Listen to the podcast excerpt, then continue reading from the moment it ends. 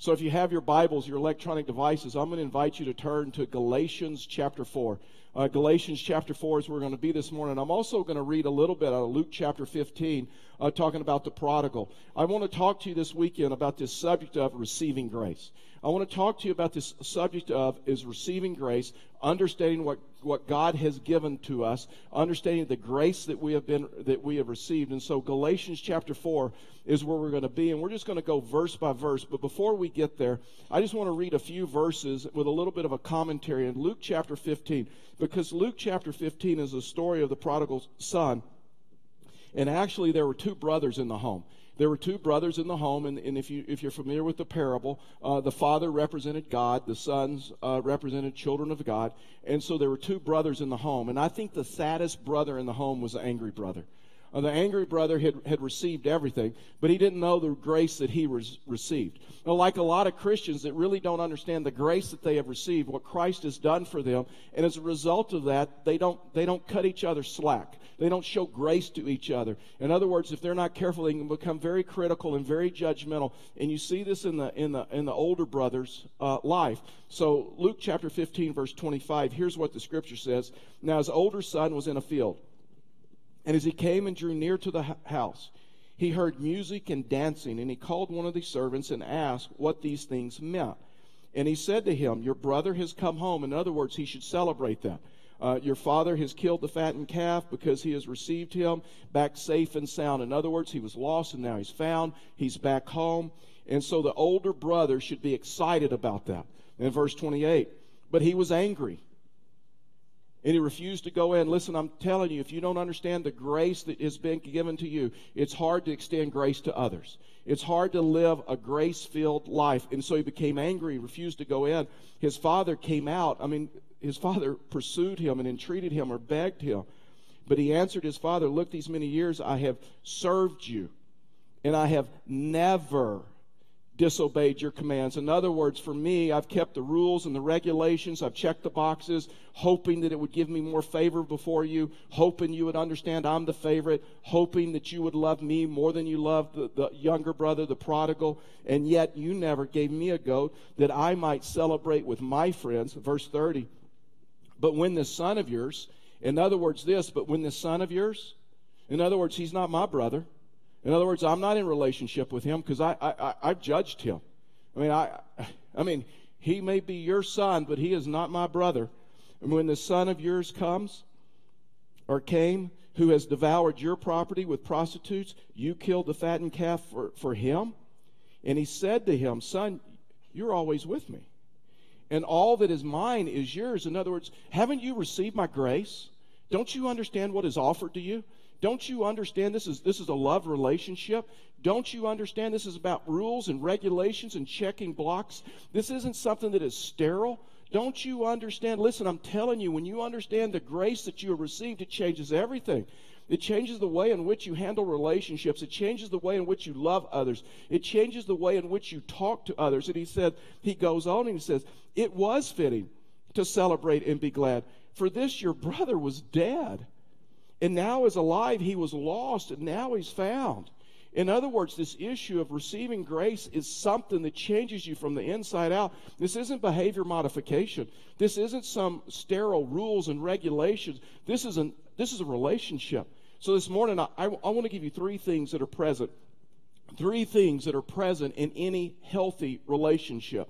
Now, three things that are present in a healthy relationship with God, and three things that are present in a healthy relationship with each other.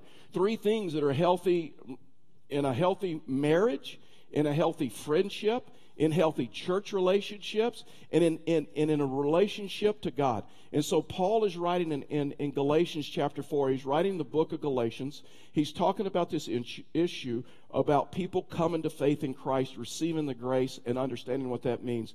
So Galatians chapter 4 is where we're going to walk through, and I'm going to give you these three principles. The first principle is this in a healthy relationship.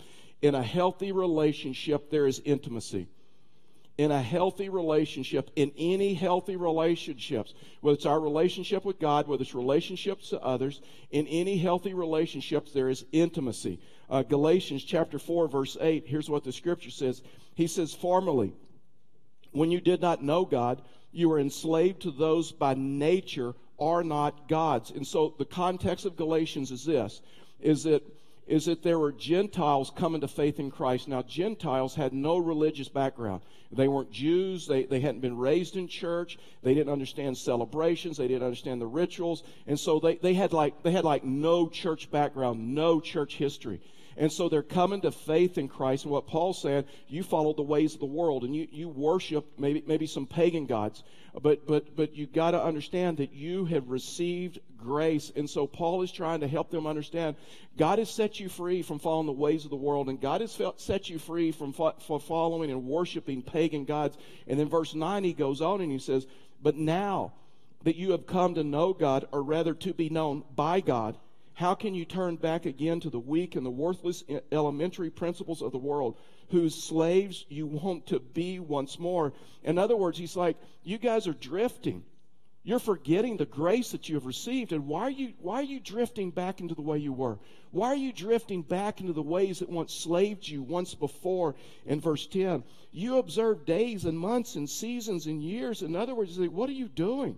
You were Gentiles in these Judaizers, see, here's the problem the book of Galatians. Judaizers were, were Jews that had become Christians. And so they're telling these Gentiles that you need to follow Jewish traditions. You need to follow Jewish rules and regulations and rituals. And so Paul's like, no, there's intimacy in Christ. There's this relationship in Christ. What, what are you doing? Don't you understand the grace that, that you've received? That in Christ you're totally and completely forgiven. You're perfect. You're deeply loved. You lack nothing. Have you not forgotten that? It'd be like Paul telling us in our day that, that, that you go to church and you, you just go through the motions. You go to church and you sing some songs and, and you listen to a sermon. You, you, you may read some scripture. And by going through the motions, you think that you're earning favor with God. God already loves you. I mean, the scripture says, is by grace you have been saved not by works so that any man can boast. See, religion is this religion is trying to check off enough boxes so that you earn favor with God. That's all religion is. And Paul's saying this is a relationship, and there's intimacy in relationship. Christianity is this intimate relationship with God that changes us. It's not behavior modification, it changes us from the inside out, which changes everything. And Paul is trying to help them understand Christianity is different from every other world religion.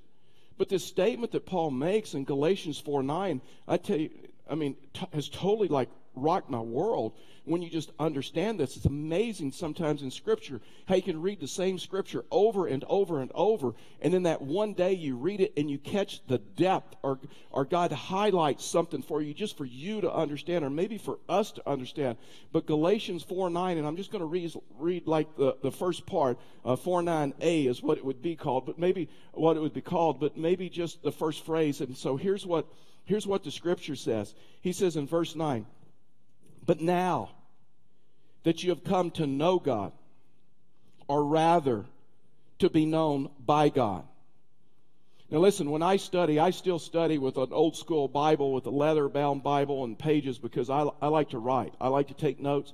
I like to take notes in my margin. When I came across that verse, I simply wrote in the margin of my Bible It is one thing to know God, it's a totally another thing to be known by God. That's what Paul's trying to get them to understand. It's one, listen, it is one thing to know God. It's one thing to know a lot about God. It's one thing to know about a lot of facts and figures and stats or things about God. But it is a totally different thing to be known by God. Do you realize when you accept Christ, when you receive grace, that you are known by Him? He knows you. He knows your name. He knows your season. He knows your situations. He knows what you're walking through.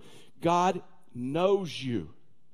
I don't, I don't know if you're like me, but there's some famous people that I think it'd be awesome if they like knew me and I knew them, right? I mean, I mean, don't you have some people with sports stars, whether it's celebrities, whether it's politicians, whether it's some heroes of yours, that you think, man, it'd be so cool if I actually knew them and they knew me.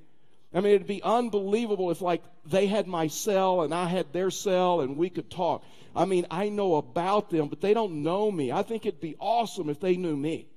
Uh, this is going to make this illustration is going to make Karen and I sound like rednecks that we probably really are. But Karen and I met in 19, 1982. We met in church, uh, and and so our first five dates, our first five dates were to the Houston Livestock Show and Rodeo. Yeah, and and the reason our first five dates were to the Houston Livestock Show and Rodeo is because Karen had free tickets, and um, so it's just like natural, and so uh, we just went. And so for five straight days, we're going to the Houston Livestock Show and Rodeo, and this isn't just any rodeo. I mean, this is this is a big deal. Uh, they'd pack out the Astrodome. We had a we had the livestock show earlier, and then you could see exhibits and all this other stuff. And every night, and I mean, they're bringing in George Strait, Garth Brooks, uh, you know, all of the stars and uh, singers and everything. So it's a big deal.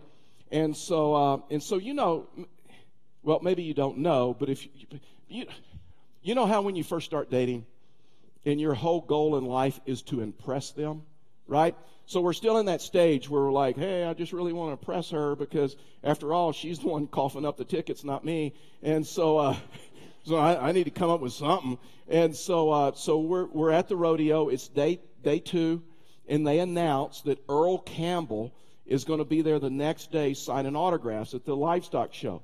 And so, um, you, Earl Campbell is Hall of Fame running back. Uh, Earl Campbell and I lived in the same city, Tyler, Texas. He went to John Tyler High School. I went to Robert E. Lee High School. He's a little bit older than me. He took John Tyler to state um, uh, every year. I mean, it's amazing. And so, and then he went on to the University of Texas, won the Heisman uh, at the at University of Texas Longhorns. From there, he went to the Houston Oilers, and that's who he was playing for at that time. And so, I'm still in that mode that I want to impress Karen Wright. So I lean over to her. And I said, Hey, let's come early tomorrow. I know Earl. I want to talk to him. She's like, You don't know Earl. I said, I know Earl.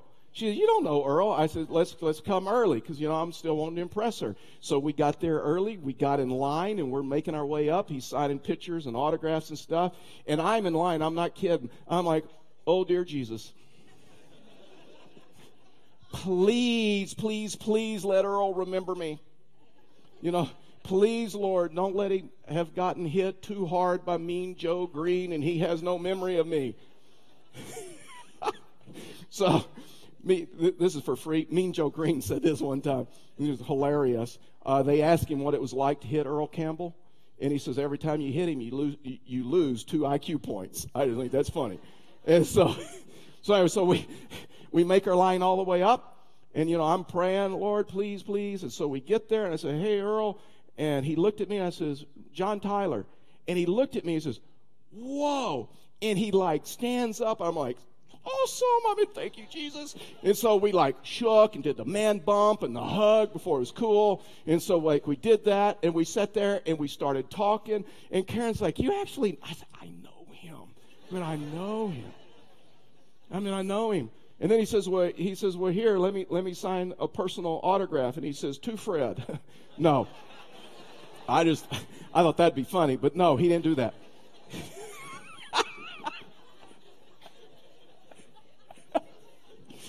So now that I've missed the whole point, but here's the point. It was an awesome thing to be know someone and to be known by them. I mean, it was just, it was it was awesome. And we sat there and visited. But here's the thing with God: you are known by Him and you have received His grace. And guess what? You don't have to go through life praying, Oh Lord, please remember me when I die. When I'm going through a tough season, when I'm going through difficult times, when I'm struggling, Lord, did you not, did you forget about me? Do you know who I am? Listen, Paul is trying to get them to understand you know God, but here's a great thing you are known by Him. Man, this word in the Greek is just not, just not knowledge about, it's intimate knowledge. In other words, He knows you. He knows where you are in life. He knows the season you're going through. He knows your struggles. He knows your prayers. He knows your fears. He knows your concerns. He knows what you need better than what, than what you know you need. I'm telling you, does it get any better than that? You're known by Him. Religion is this I'm just trying to do enough good stuff to win favor with Him, so hopefully I go to heaven. When you realize you've received grace and who you are, and that you're known by Him, It's not behavior modification, it changes everything from the inside out. And you just want to live for Him and you just want to serve Him because you're in this intimate relationship. Karen and I met in 1982, we're married in 1983, and so it's a little bit over 30 years we've been we've been married and in marriage. A, re- a relationship in marriage does not consist of the checking off of boxes, of going through rituals or going through a routine. So, marriage doesn't consist of checking off of boxes, maybe a to do list from time to time.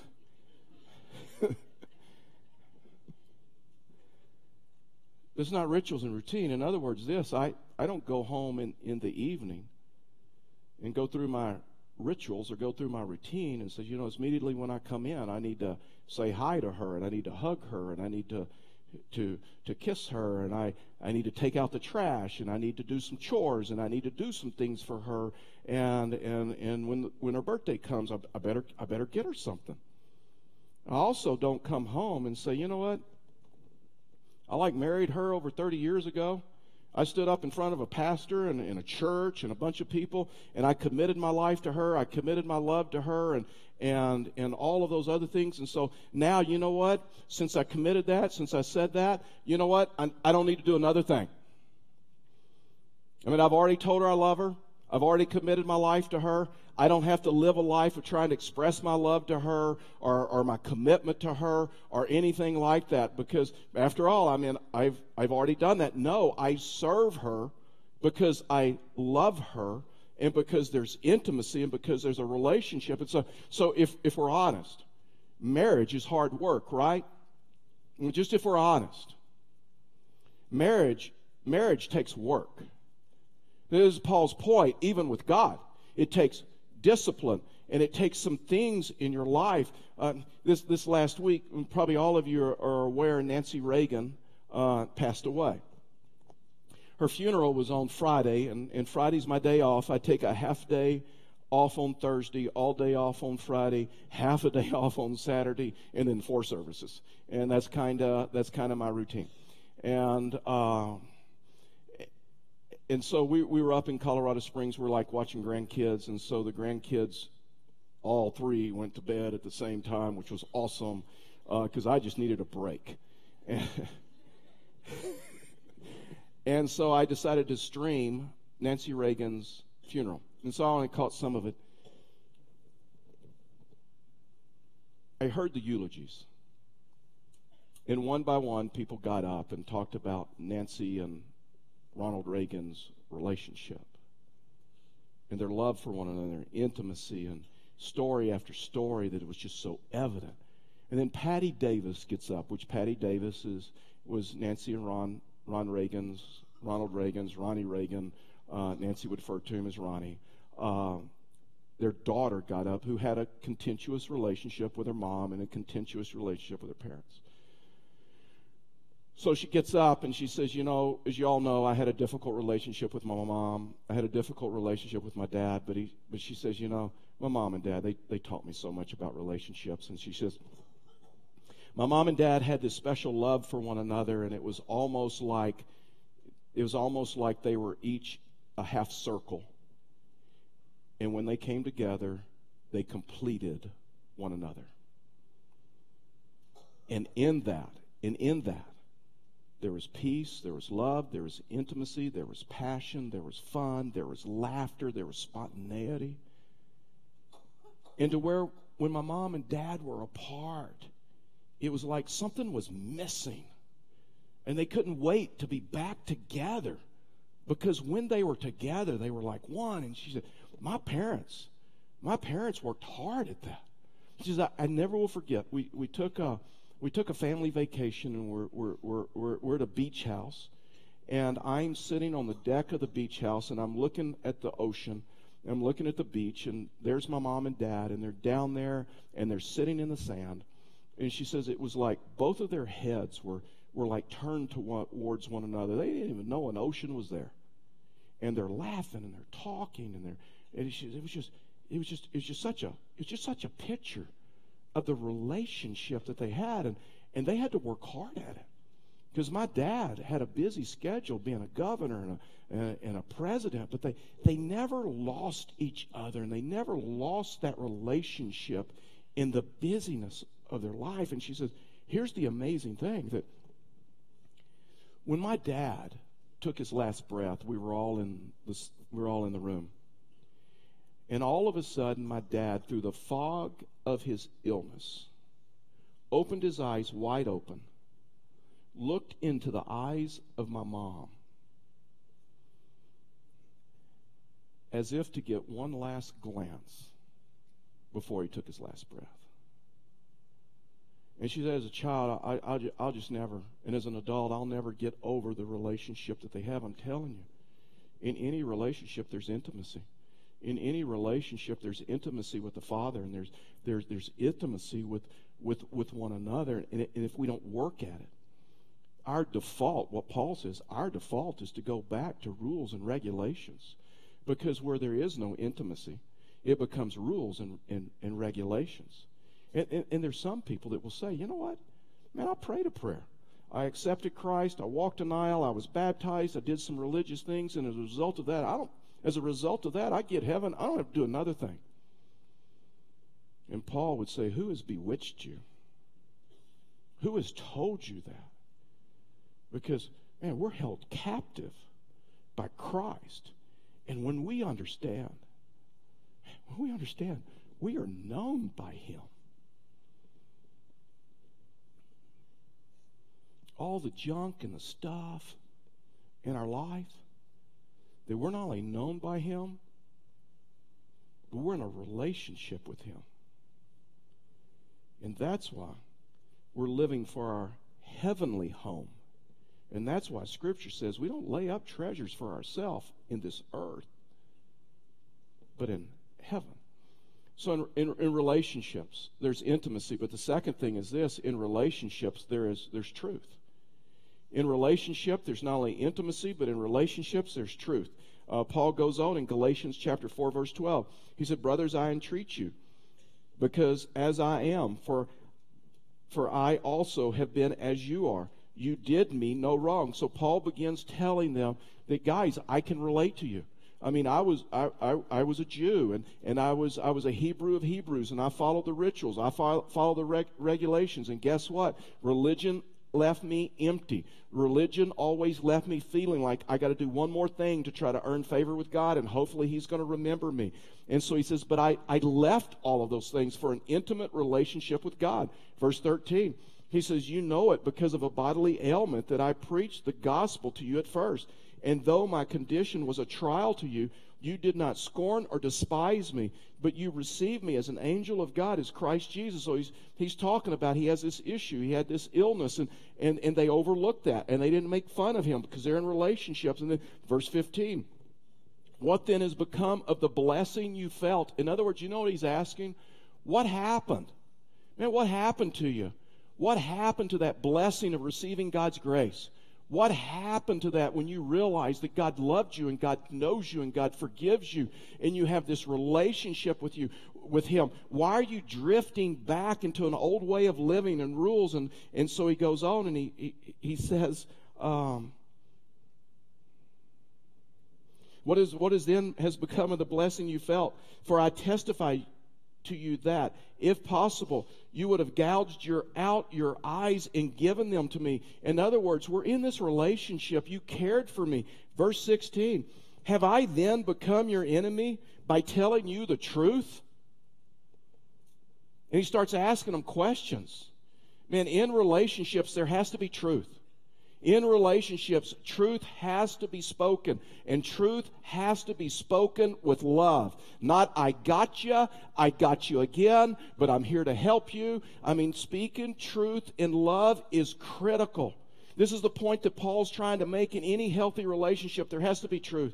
But there has to be truth in love. There has to be truth in not such a way that I'm always catching you when you do something wrong, but we're speaking truth in love together. See, this is the part if we're honest, in relationships. Isn't this the hard part of relationships? Learning how to speak the truth, learning how to speak the truth in love, learning how to receive the truth. Because, see, here's what's happening in this Paul is, is speaking, he's speaking the truth, and he's speaking the truth in love. And all of a sudden, the Galatians, what's happening is they're, they're, they're, they're responding to that, and they're responding to that into a negative way. See, the Judaizers are coming in and they're putting pressure on them. And they're saying you got to follow the Jewish laws and the Jewish customs and the Jewish rituals. And so this is huge because they're they're putting so much pressure on them that it's hurting them. And what Paul's saying is Paul's lost some friends because he became a believer. I mean, some are saying Paul joined a cult and all other things. Verse 29. But just as at that time he was born according to the flesh, speaking of Christ, persecuted him who was born according to the Spirit, so also it is now. In other words, Paul begins talking about this issue of persecution. We've talked about persecution, right? We've gone through the five stages of persecution here. That there's physical persecution, there's emotional persecution. And, and when you start looking at this, listen, let me just stop. Let me just tell you. When I came into the church in, in my 20s, the greatest shock of coming into church is some of the horrible, judgmental, mean, hateful things Christians say about Christians. I was shocked.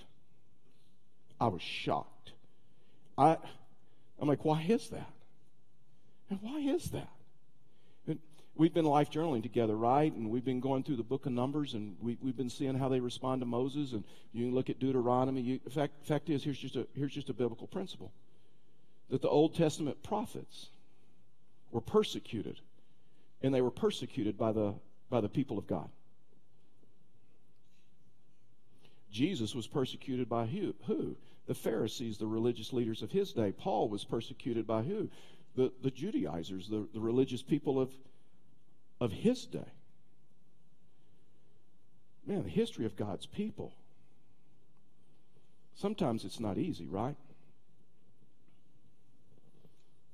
Paul knows if they put this into practice, Paul is saying some are going to be persecuted. In other words, what Scripture says is we need grace and we need to receive grace and we need God's help if we're going to live this out. I mean, if, if you're going to be the if you're going to be the type of person that's going to take Scripture and you're going to read it and you're going to value it and you're going to obey it and you're going to live by it, and this word is going to become the authority in your life, not everybody's going to like that. What Scripture says is this Scripture says that if you desire to live a godly life, you'll be persecuted. And unfortunately, sometimes by Christians. That when you speak the truth in love, when you make a decision, they're going to blog about you, they're going to Facebook about you, they're going to send out tweets about you.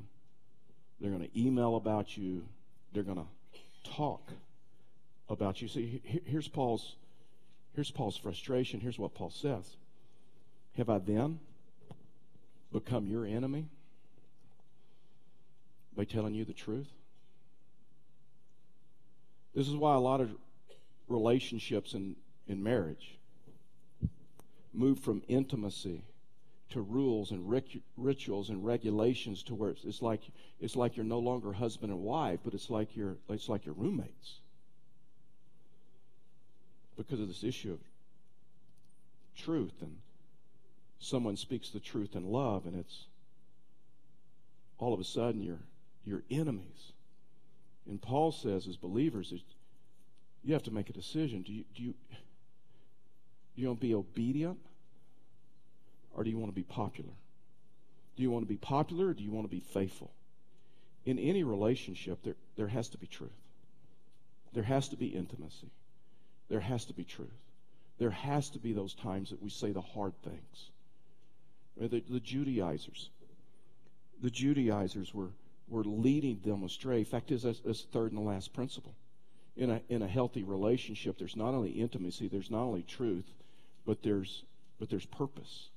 In other words, in healthy relationships, there, there, there's purpose. There's a purpose for living. There's a, there, there's a purpose for being together. Uh, verse 17, he said, They, he's talking about Judaizers, they make much, much of you, but for no good purpose. They want to shut you out that, that you may make much of them. It is always good to be made much of for a good purpose, and not only when I am present with you. And so what Paul is saying is, is you've got to understand that you have a purpose, and that if you're if you're following Christ, that that, that Christ has changed you from the inside out, and now you live in healthy relationships. You live in healthy relationship with Him. You live in healthy relationships with others as a result of that. In verse 19, he says, My little children, for whom I am again in anguish of childbirth until, watch this, so here's our purpose, until Christ is formed in you. That's the purpose. That's the purpose of receiving grace that Christ transforms you, that Christ is formed in you, that you are conformed. What Romans says, that you are, you, con, you are conformed to the image of Christ, to where it's not behavior modification, to where you're changed from the inside out. And as you grow in Christ, your life becomes and looks more and more like Him. Verse 20, and he, he says, For me, watch this, it's just huge.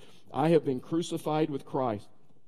It is no longer I who live, but Christ who lives in me. In other words, this is my purpose. And the life I now live in the flesh, I live by faith in the Son of God who loved me and gave himself up for me. I have received grace, and I understand what that means. That is, I know who, who I no longer who live, but Christ who lives in me. I've received that and I live for him. And in that there's intimacy, and in that there's truth, and in that there is purpose. And what Paul is saying is freedom comes when Christ captivates your heart. To where all of a sudden you fall in love with his word and you're reading it and you're living your life out according to his word and you're being made into the image of Christ to where you conform to the image of Christ. And Paul is saying to them, I, I not only want you to receive grace, but I want you to understand what that means, to where you look more and more like Christ. I mean, Paul says, and we could say that we live in this faith community. And I want you to receive Christ, and I know I want you to know what that means. I, I, I want to model. I want to model Christ for you. I mean, what if we said that to one another? What if we could make that statement? You know what? I just want to model Christ for you. I, I, want, I want you to grow and I want you to mature. That's why we have life groups. That's why we serve together. That's why we do ministry together. That's why we know one another, is because we can speak the truth in love and we can talk with one another. We can encourage one another. We can pray for one another. We can support one another. That I want you to be conformed to the image of Christ. I mean, Paul would say, we would say that's a New Testament community. We're not a bunch of anonymous worshipers who gather together every weekend, but we're the, we're the people of God that have received grace. And in that there's intimacy, in that there's truth, and in that there is purpose to where we know Him and we have a relationship with Him. Maybe you're like one that He's writing to. See, their problem was this is they had accepted Christ, they had received grace, and for whatever reason they had fallen out of love with him. And maybe you're wondering, you know what? How, how, do I how do I get that loving kind of feeling back? How do I get that loving kind of feeling back for God? Or maybe in a relationship. In Revelations chapter 2, verse 5, Jesus gives the formula for that. And there was a church who was doing all the right things. They were, they were going through the motions. They're doing all the right things. They're checking the boxes off. They're doing the right things. And then Jesus says, But the one thing I have against you is you've, you have fallen out of love with me. And so he writes these words and he says, verse 5 Remember, therefore, from where you have fallen. Remember what it was like when you first met him when you first received that grace and you were forgiven and had the promise of eternal life and you fell in love with his word and serving him and following him. He says, Remember how far you've fallen. Remember how far you've fallen in relationships. Remember what it was like when you first met. Remember what it was like when you dated. Remember what it was like.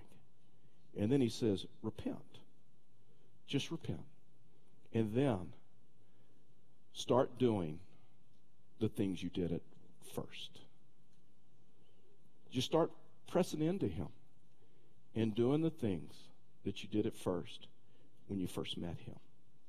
Would you bow your heads with me and close your eyes? Let me ask you, with your heads bowed and eyes closed, what is, what is God saying to you? What is God saying to you as a result of His Word? What is He saying to you as a result of His message? Have you received His grace? Have you come to the place in your life where you've accepted Him and asked Him to come into your life for the forgiveness of your sins? If not, this would be the morning. This would be the time to do that. To where you say, to the very best of your ability, God, I just receive your grace. I just need you. I understand that my sin has separated me from you. I'm asking you to forgive me of my sins, to give me the newness of eternal life, and to the very best of my ability, I'm going to press into you. I'm going to follow you. I want to be conformed into the image of Christ. Maybe you're a believer. And maybe you've drifted, like in the book of Galatians. And maybe you just maybe you just remember, need to remember how far you've fallen. Maybe you just need to repent. Maybe you just need to tell him, I'm going to start doing the things that I did with, at first. And I'm going to fall back in love with you, where there's intimacy, where there's truth, and where there is purpose. Maybe you're here this morning and you'd say, you know what, I, I just need prayer. I need someone to pray for me. I just need somebody with flesh on just to speak into my life, just to add their faith to my faith. Well, we want to pray for you. If you're if you're carrying a burden, if you have a prayer request, if you have a need, we, we want to pray for you. We want to minister to you this morning. So if you need prayer in any area of your life, in just a few minutes we're going to stand. And when we stand, that if you need prayer, I'm just going to ask you to respond. I'm just going to ask you to take the next step.